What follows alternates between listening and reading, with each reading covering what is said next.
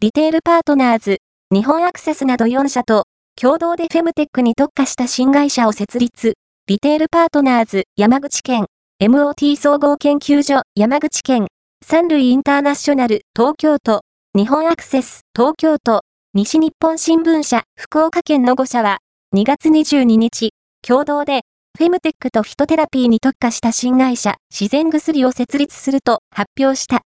この新会社は、女性の健康課題に応えるセルフケア商品の開発、販売を行う。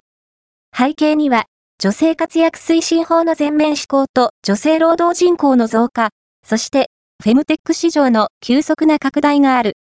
自然薬では、食による自然治癒力の向上を提案し、女性特有の悩みに対する解決策を提供することを目的としている。